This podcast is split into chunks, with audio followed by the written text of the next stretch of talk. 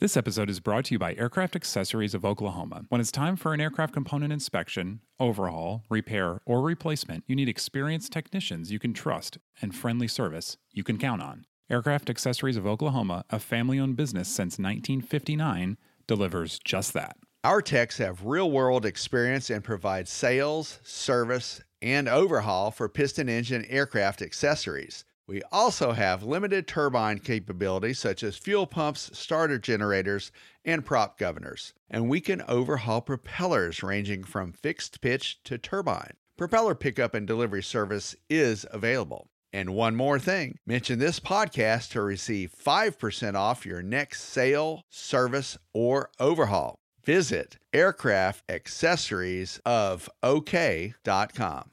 This week on Hangar Talk, Tom Haines is a legend. And now you can take a likeness of Bessie Coleman with you, even on a flight. The G F C five hundred from Garmin hopefully solved those runaway trim issues. And we asked the F T C to curb deceptive F B O pricing. Finally, hydrogen power takes off. Ian, are you ready to do some Hangar Talk? Let's do it. From A O P A, your freedom to fly. This is Hangar Talk. ten fifty-six, turn right heading one three zero, contact final one three two point four. Turn right, contact three. With your hosts, Ian Twombley and David Tulis. This is Hangar Talk. Welcome to Hangar Talk, everybody. I'm Ian Twombley. I'm David Tulis. David, our guest this week, Chelsea Smith. She is on Instagram. I'm going to see if I can get this right. High Maintenance underscore Chels, C H E L S. She is a young A N P I A and an instrument-rated commercial pilot. She also happens to be partners with Josh Flowers, who we've had on the show before. So we actually were able to interview them both when they came to A O P A. We run that Josh Flowers interview, and now it's time for Chelsea. Really inspiring for, I think, especially for young women to see her so successful as, as an A N P especially. Absolutely. And I got to tell you, they were both a pleasure to meet and deal with. And, uh, you know, I, I met them on the photo side of things, and they were really easy to work with. Chelsea has got some real chops, as you said. She's got over eight hundred hours uh, in the cockpit, you know, behind the controls as well. So a lot of uh, experience there as a pilot and a lot of experience as a maintenance technician. Okay, so we'll get to her in a few minutes, starting with, though, the news. And Tom Haines, we all knew it, David, because we work with him. Everybody else now knows, a legend. He's a living legend of aviation. He was a legend even before I got to A O P A, Ian. I couldn't believe that I was I was working with Tom. You know, he's been on Hangar Talk before. We had a nice That's true. So, salute to Tom right before mm-hmm. he retired. But golly, and like the, this was, it was a twentieth anniversary of the Aviation Legends uh, Awards out in California, and he joins a, a really a very unique roster. And there were some celebrities even on the podium. Tom's indoctrination, I guess, that included our favorite Star Trek captain, William Shatner, also a pilot, mm-hmm. right? Yeah, which I didn't know. That's awesome. Right. Other folks who have been honored in the past, by the way, Mark Baker, Barry Schiff, Patty Wagstaff, et cetera, et cetera. But Tom was out there, and he represented A O P A Pilot Magazine, and we're very happy that everyone knows that he's a living legend. Yeah, so he did say, of course, the, the job allowed him to go all over the world, which we know, and, and he's talked about, and then obviously to lead us and, and the media team over decades. And so when he stepped away, Uh, there was a succession plan that allowed some younger people to come into the department, and he said he's very proud of that and should be, because now our staff has has changed actually considerably in the last couple of years. True. And and part of that is because of retirement. So he's still staying busy, still flying a lot, uh, still doing a little work for A O P A now and then, traveling with the family, and uh, occasionally going out to California and, you know, wearing a tux and accepting awards, which is not so bad. And then, uh, you know, he posted, this is typical Tom Haines, he posted a couple of days later, he was working on his uh, on his bathroom, and so he's got his award on, and he's underneath a toilet there doing some wrenching. So he said, you know, honored one day and plumber the next. So yeah, that's right. Typical Tom. Hats off to you, Tom Haines. Congratulations. Yeah, congrats. Okay, moving on. Another legend, actually, um, Bessie Coleman. Oh, yeah. It's coming up, David, you were rightly pointed out, coming up on Black History Month um, in a couple of days. Yeah. February. And so it's a good excuse to talk about Bessie Coleman. And the other is that she, her likeness is going to be codified now in the Barbie collection, which is so cool. Yeah, she's got to have a quarter that, uh, that was what I was alluding to. You're, you can carry a likeness of Bessie Coleman around with you. She's going to be one of a handful of, of women that are, um, that will be recognized in quarters, the, the, you know, change that you can carry along with you. And she will, my daughter, Lauren, I want to give props to daughter Lauren. She's our number one listener, Ian. So mm-hmm. we have, we that's have at awesome. least, well, we have at least one listener. Oh, that's so, good. Yeah. Anyway, Lauren, who's uh, actually um, a sophomore in college, pointed out that there is a new Barbie-inspired Bessie Coleman doll. Ian, you, you recognize that it costs thirty-five dollars, so good, mm-hmm. I appreciate that background. The doll will have a little B C insignia on her hat, and she will be wearing a period costume. And now the airplane, uh, the, the Curtis J N four Jenny will not come with this particular Barbie-inspired Bessie Coleman, but we researched that and found you could buy the models at Amazon, Walmart, find them on eBay, et cetera. Yeah. But I think that's cool to have a Barbie and a quarter in your likeness. That is cool. And Bessie Coleman, if you don't know, I would, I would, geez, I would hope most listeners know who she is. But if you don't, she was the first African-American and first Native American pilot, actually. I had to go to France to do that. This was in nineteen twenty-one, if I'm not mistaken. She had to learn. This is incredible, by the way. And as somebody who has learned, is learning, is trying to learn a foreign language, I will give her a ton of credit here because to, she learned French to be able to travel to France and learn to fly where they allowed her to do that, learned, got an F A A license, and then came back to the States, couldn't find a job flying, so did some additional training, I think a little bit of barnstorming. Unfortunately, was killed in an accident. She fell out, which is, oh my God, it's awful. It was strange. It, it was an airplane that she had just purchased, and they were doing a little maintenance to it, and they were on a maintenance test flight, if I yeah. recall. Mm-hmm. And the airplane went upside down, inverted, and, and she and the uh, maintenance technician, the pilot, fell out. Yeah. They both did. Awful. Yeah. Yeah. Not surprising given the time period and how many that happened to.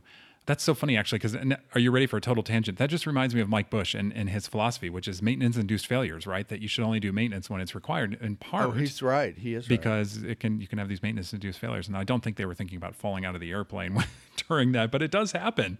No, but back in nineteen twenty-six, we didn't have the safety harnesses that we yeah, have now. Right, of course. And uh, the J N four Jenny, I mean, that aircraft, I've photographed a few of those. I have never flown one, but it is, I mean, I'm sure it was remarkable for its time, Ian, but as a pilot today, I think we would all be challenged to be flying that type of aircraft today. Yeah. So really thinking about the skill that it took to fly an aircraft like that back in the nineteen twenties is significant. Yeah. Uh, and the fact that Bessie Coleman was able to do that and do it well and do it for a number of years is, is really amazing. Yeah. And you know, like like I said, she joins a number of American women on the quarters program, including Eleanor Roosevelt and several others uh, that are significant in our own history. Yeah, definitely an inspiration. That's very yeah, cool. Very cool. And yeah. the doll is it's it's really neat. It's, uh, it's a well good done. One. We showed it yeah on YouTube, so definitely uh, something to look for for your maybe your daughter or niece or granddaughter or whatever. Uh, very cool. All right, David, so moving on to Garmin, the G F C five hundred autopilot. That's had some runaway trim issues. They uh, Sure. Yep, they issued a service bulletin for that. We didn't really talk about it on the show much, but there is a fix now in. It's been F A A approved, and so before where you had to, like, placard this thing and I think potentially take it out and pull the circuit breaker and everything else, it's like, okay, now you got the software fix, and it, and it hopefully will resolve the issues. Yeah, so the good news on this, uh, it's a good news, bad news situation. I want to say the good news is that, number one, Uh, the modification may be reimbursed under warranty. Hmm, maybe. But the bad news is that there's a dead. Well, yeah, maybe. I would say most likely because they're all pretty you new. Know. They're all pretty yeah, new. Yeah, hopefully. But the deadline is June thirtieth. So do not, folks who are Garmin uh, G F C five hundred owners, do not let the grass grow under your feet. Go ahead and get that taken care of. And I would say that is good news. You know, it was a runaway trim issue, Ian, somewhat similar, I'm thinking, to the Boeing seven thirty-seven MAX issue where you had a nose up, an uncommanded nose up incident. And in our case at A O P A, we have a Cessna one eighty-two with that particular uh, autopilot and a one seventy-two. So we had to pull the uh, circuit breakers, as you said, placard the airplane. The flight ops folks put a note out to everyone not to use the autopilot. And, it, and, and really, it took a lot of the utility out of that instrument yeah. platform while that while that was occurring.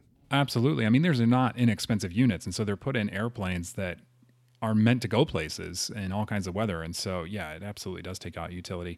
I think there's a couple of things about this that just, you know, even if you don't have the G F C five hundred, we should be thinking about. One is, if you fly with an autopilot, is getting training for one runaway trim. Yeah, uh, good point. It's really important. I mean, this is the thing I think where you need some refresher training as well. I mean, just the one-time checkout is not going to do it. You should be hitting this at least yearly.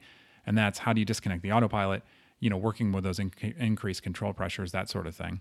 Yeah, I agree with you one hundred percent. And um, the first thing that comes to my mind is that, uh, at least on the one eighty-two, there's a red kill switch uh, right on the yoke. That's the first thing I would do, and which I have done, actually, in that aircraft. Because, you know, when I fumbled around with getting the autopilot working, if I wasn't exactly sure what was going on, it's really yeah. easy to turn off that way. But you know what? Identify that circuit breaker. And a lot of times it's not a bad idea to go ahead and, and put a different colored collar around that circuit mm-hmm, breaker anyway. Yeah. So you yep. know how to get to it, and and, and sort of recognize, uh, maybe close your eyes and reach for where that circuit breaker is in. That would yeah, help. That's a good idea. Because you can always, you know, do manual trim. You don't need electric trim. You really don't need autopilot if you're trimmed correctly. You know, if you're just doing, you know, uh, flights that are not as demanding as, say, an instrument approach. So, it, but it's super handy when you're flying an instrument approach uh, to have that autopilot help fly it for you. Yeah, it's interesting. You know, it's funny. I was just reading about this, actually, and this is kind of a separate issue, but some of these newer digital autopilots and having some trouble with some software issues, some of them servo issues. I was just reading the Cessna Owner Magazine had a story about this. Some of the um, non-T S O'd stuff, or less inexpensive, we'll call them, digital autopilots. Sure. The writer had surveyed a few shops, and they had talked about some of these, some servo issues with these. And so I think this particular thing might be a software problem. It was. Indeed it was, yes. Yeah, but th- that's, you know, definitely some growing pains with with some of these units, I think. Yeah, and before we leave the subject, I want to let our listeners and surprise you at the same time with some new information about that Garmin five hundred autopilot. I just got back from a, a story at American Champion Aircraft over near Milwaukee. Mm-hmm. At Fox River Airport, and they have a Scout model that was just certified to have that Garmin autopilot installed. Oh, cool. So the very first American Champion aircraft uh, with a Garmin five hundred autopilot is is being installed in that aircraft right now, numero uno. It's destined for the Idaho backcountry. And uh, so that's a little bit of spot news for you. And, and for our listeners and viewers, go ahead and stay tuned for a, a future story on American Champion Aircraft. And we'll be right back. F B O fees, David. So we haven't talked about these in a couple of months, I think. We're trying to hit this from all angles. Hopefully you know this issue by now. This is where F B Os are either charging exorbitant fees or some kind of shadow pricing. It's like they say, oh, it's a twenty dollars ramp fee. You get there and then it's one hundred fifty bucks for whatever. We still are getting reports at A O P A about excessive fees. I've read a couple just recently about like Key West, for example. Other places will have event fees that are really outrageous. So we have tried many different avenues to both get the fees reasonable and then transparent. One of those new ones that we're going after is actually the Federal Trade Commission. Another regulatory yes. arm there. Yeah, because of course the F A A likes to kind of hold up their hands a little bit and say, oh, well, we don't deal with pricing so much. We can't deal with this, yeah, sure. Yeah. But the F T C, which we always joke about, it's like truth in advertising, right? So, you know, you have to be it somewhat is. honest. Yeah. And so they've put out an N P R M that talks about some of this. Some of these, they call this, in fact, drip pricing. And that is, to me, exactly what happens in an F B O, where you walk in and you think it's going to be one price, and then they just keep layering on these fees, and it's a totally different price when you walk out the door. It's kind of like when you're buying a car sometimes, Ian, and then you yep. get the floor mats and the protection package that you didn't really want. Didn't want, yeah, yeah nor need. need. Yeah. But yeah, so the F A, uh, the F T C has the authority to review these fees under Section five A one of the Federal Trade Commission Act, which prohibits, and this is, I think, the key phrase, quote, unfair or deceptive acts or practices, unquote. So that is the key. So the F T C can investigate this and take a look, uh, see what's going on behind the scenes, try to get a little bit more transparency there. But I do want to give credit where credit is due. We've come a long way so far. Absolutely. We're we're not quite across the finish line altogether, but but yet another way to get closer to that finish line. Yeah, that's right. So this N P R M deals with some of these issues and asks the F T C to look into it. And so A O P A has put comments forth on that N P R M talking about the F B O pricing and and pushing for more transparency for consumers and and more holistic pricing. So for example, you know, you're just talking about like the rust packages for cars. They're notorious for that. This N P R M talks about actually something that we all used to deal with, which was, you remember airline tickets. They used to be, you know, you get this big time sale price at the front and then all the taxes would come on the end and all the surcharges and everything else. That's now no longer happening because of some additional rules. And so they're looking for more instances like that. And, and we think F B Os are one of those.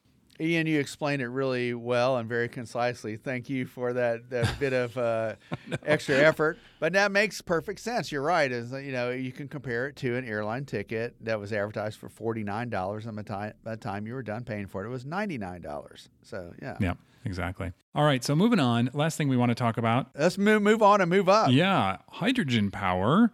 One of the cool alternative fuel, sort of future power, future fuels that are out there. We've talked about eVTOL and others, S A F. Now we're talking about hydrogen and specifically ZeroAvia. And they just did a, a test flight, well, a flight in their test process that was pretty impressive. They they flew a nineteen-seat aircraft.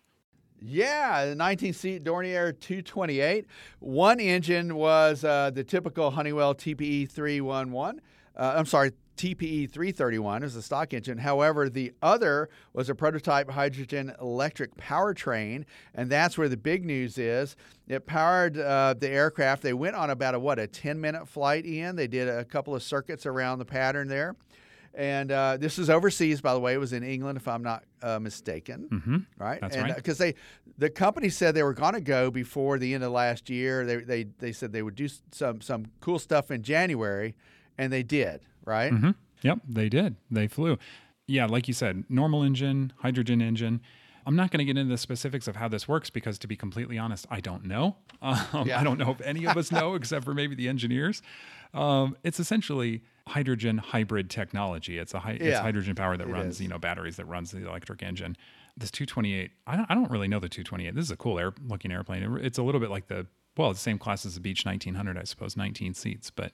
Yeah, so it's a high-wing uh, twin turbo, typically. Yeah. Uh, turboprop aircraft, and it's a people mover. I mean, it's a it's a regional it's a people mover. Yeah. Regional airliner, someone who might go. You know, sometimes you're going to go say snow skiing. You go to a major hub, and this will get you to the outlying smaller airport, mm-hmm. uh, like Aspen or something like that. Yeah. Uh, so yeah, that that's pretty interesting. The other company that's kind of in sort of a similar race, Ian, if I could bring it up, is uh, Universal Hydrogen. They've got a, a major investment from American Airlines and had big plans uh, and still have big plans to convert the Dash eight De Havillands in, in twenty twenty-three. Which, so we're now in twenty twenty-three, and so we could look to the future, uh, the near future, for those De Havilland Dash eight three hundred models to start using a little bit of hydrogen for their flight too. So I anticipate some more news on that front. Yeah, this is cool stuff. I mean, so we talked about this, I think, a long time ago when we first talked about hydrogen power and ZeroAvia, but the the idea is that infrastructure would be set up at, at sort of all the regional airports that it serves. I know ZeroAvia's business model was kind of a power by the hour thing, so they would take care of the whole infrastructure and everything else and maintenance, and the airline would just lease the airplane at a per hour rate and then go from there. Interesting business model. And and it's cool because, and I mean, I think all of this stuff as it mixes together in this big melting pot, it's like, it's all progress, right? Yeah, well, I, I agree with you. I think that the main thing, uh, as you said, and we've talked about this before, is the infrastructure and getting all of the little pieces in place. It's like a big puzzle trying to put it all together. And uh, we've heard the the same kind of comments from folks with uh, the replacement to one hundred, you know, unleaded, the G one hundred U L that that George Brawley is uh, bringing to market. The same thing is that, you know, hey, we got to get the infrastructure together. The product is there. We just need to figure out how to get it into the end user's hands. But I like that hybrid technology. I, you know, you are a former Prius owner, yeah. and I am too, Toyota Prius. And I think that that hybrid technology is probably the way things are going to shake out. Probably. Yeah. I mean, that's the best car we ever, we've ever owned. I mean, the, the complexity of that technology and how well it ran and how reliable it was, it's just incredible. I, I thought it was fantastic. Yeah. So yeah. Seeing some reliability like that with aviation, saving a few bucks. Yeah. That's all well and good. Maybe, maybe we can get more people involved if uh, the cost of entry is a little bit lower. Yeah. And another thing about this, and this is a great segue, is that the as you get more modern technology, it gets more exciting to be in the in the industry, right? Yeah. yeah. So you get more sophisticated panels, you get more young kids interested in software engineering and working those things. And the same thing, I think, for the main maintenance side, hence people like Chelsea Smith, who are going to hopefully take us into that future and work on things like hydrogen and eVTOLs and everything else.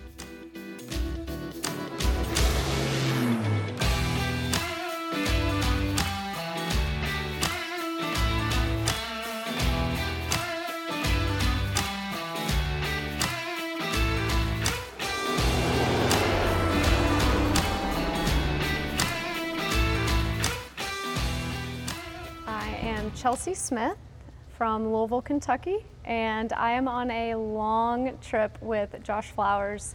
We're filming a series for Aviation one oh one, which took us from San Marcos, Texas to Louisville, Kentucky, where I'm from, and then up to Oshkosh, and then into Canada, down the East Coast, ending the trip in the Bahamas. So it's three countries in three weeks. Are you his co-pilot, or are you his maintenance officer, or are you both? I am his pilot, his co-pilot, and his maintenance officer.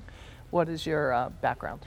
My background, so I started flying when I was seventeen and went all the way to my solo cross countries, and then it was my senior year was coming up, and my mom was like, I was in Tennessee doing my training, and my mom was like, get home, senior year starts next week. So I didn't end up finishing my private pilot. I was there doing that with my uncle, which is the person that got me into aviation. So I went home thinking, you know, I would never be able to finish. And I graduated high school and then started flight training again immediately after. And I had three flight schools close.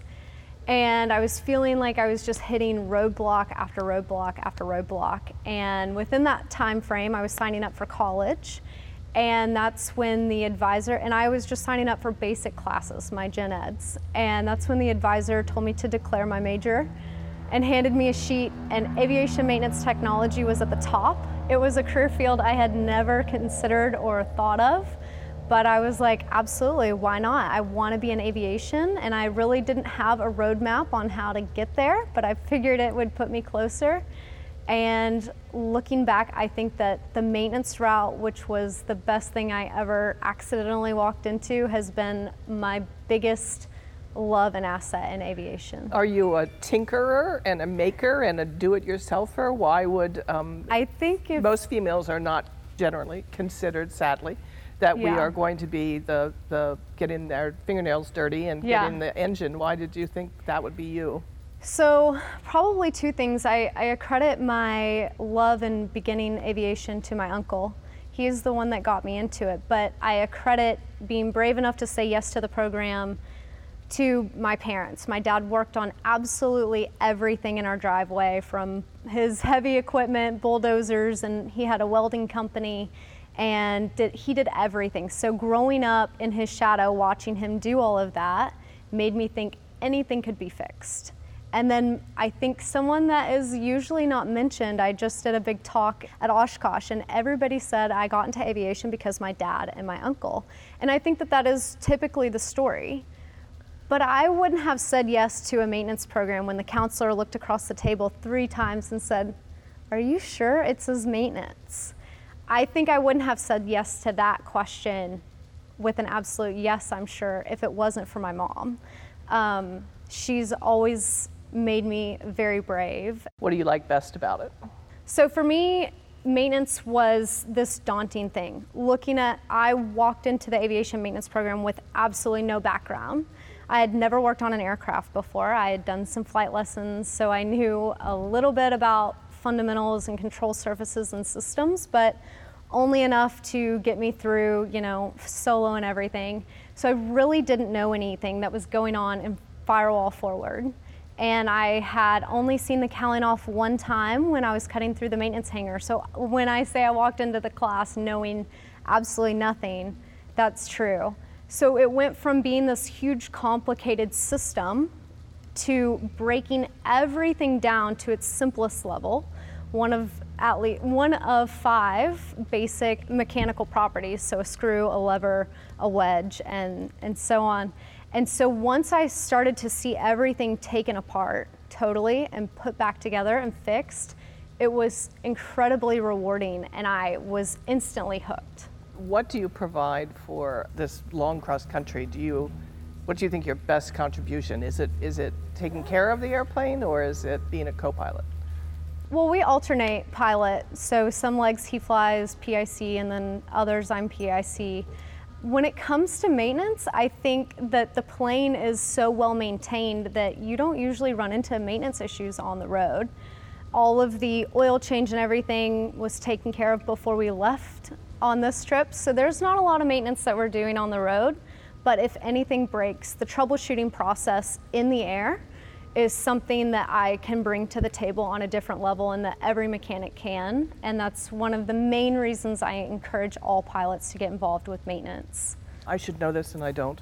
Do you have your own social media that you talk maintenance? I do, yes. So tell me what it is. All I have right now is an Instagram, and it is high maintenance underscore Chels. So high maintenance Chels, kind of a spin because I'm very girly. And then also doing, I do oil change information, spark plug, and continuing to do a lot more. Do you work for a specific company, or are you a freelance? I don't, I do all freelance stuff. I just wrapped up a stint in Kingman, Arizona, where I specialize on radial engine overhaul process. I've done advanced composite training.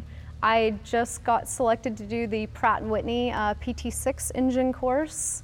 So I have bounced around all over the place, and anyone who is involved with G A maintenance knows that one day you might be changing a tire and then the next day you're doing sheet metal. So when you do G A stuff, you are truly, you have to know the full ship. Huh, wow, wow. I know nothing about maintenance, so um, as we discussed about my car, all this thing is so totally foreign to me. So it's so it's when you said you were girly, do you is it just that you enjoy? I'm trying to trying to get a handle on on um, what you like about it. Yeah. So I think you can be super girly and still find it so rewarding to pull the cowling off and troubleshoot something, get it fixed, get the cowling back on. To me, I don't think that those two things are put together very often and usually seen together, but I I absolutely fit that bill and find it very rewarding. Even are you though. Taken seriously most places you go to? So that's yes and no. I think I am taken seriously whenever I'm actually working on a shop floor. All of the guys I've ever worked with, I've only ever worked with one other female mechanic in my entire life. And I even remember what it was like a year and a half into a maintenance program and meeting another female mechanic for the first time. I had no girls in my class when I graduated. So when I'm on the shop floor with the guys, I think, you know, I can't take it personally that they don't take me seriously at the beginning, because they're not going to take anyone seriously. It doesn't matter who walks through the door with their toolbox on day one, it's they're going to be apprehensive. So I, I get that. And I find that once I start doing the work alongside them and working next to them, that all of the studying and all of the extra stuff that I've done to prepare for those jobs pays off, and it shines through, and I'm treated very well. Where I feel like I am not taken seriously kind of comes into play with people in the pilot sector. They seem to be more doubtful and kind of puff their chest on asking hard maintenance questions to see if they can stump you, and they're trying to quiz you.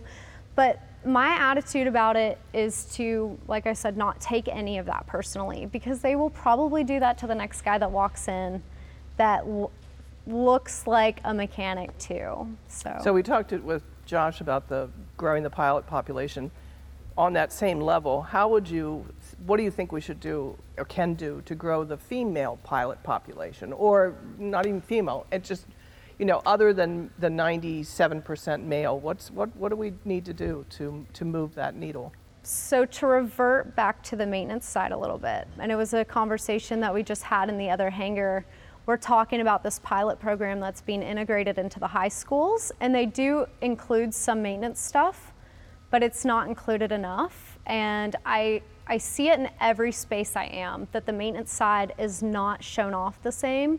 It's not put out there the same. The programs are not seen to be as accessible in a lot of ways. And whenever we went around the classroom, whenever I started the aviation maintenance program, almost every person in the class said, I would have signed up for this years ago if I knew it existed. Mm.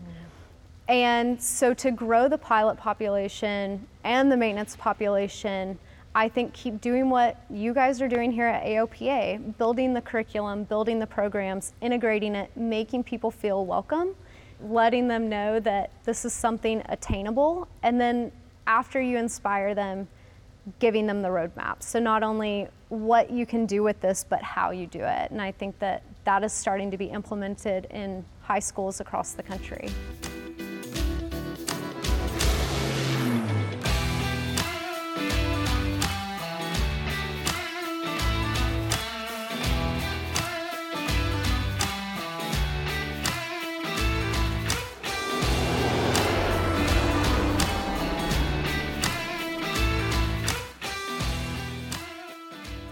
Ian, that was a great interview, and thanks to Julie Walker for pulling that off. And it just goes to show you how important it is that behind every pilot is a great maintenance technician. Yeah, that's absolutely right, David, and um, worth their weight in gold, certainly. So really glad to have that. Hey, I think that's all the time we have for this week. I'm Ian Twombley. Our editor is Austin Hansen. I'm David Tulis. Don't forget, you can find us at aopa.org slash hangar talk, wherever you get your podcasts, and on YouTube. All right, we'll see you next time. See ya, Ian. Hangar Talk from A O P A, your freedom to fly.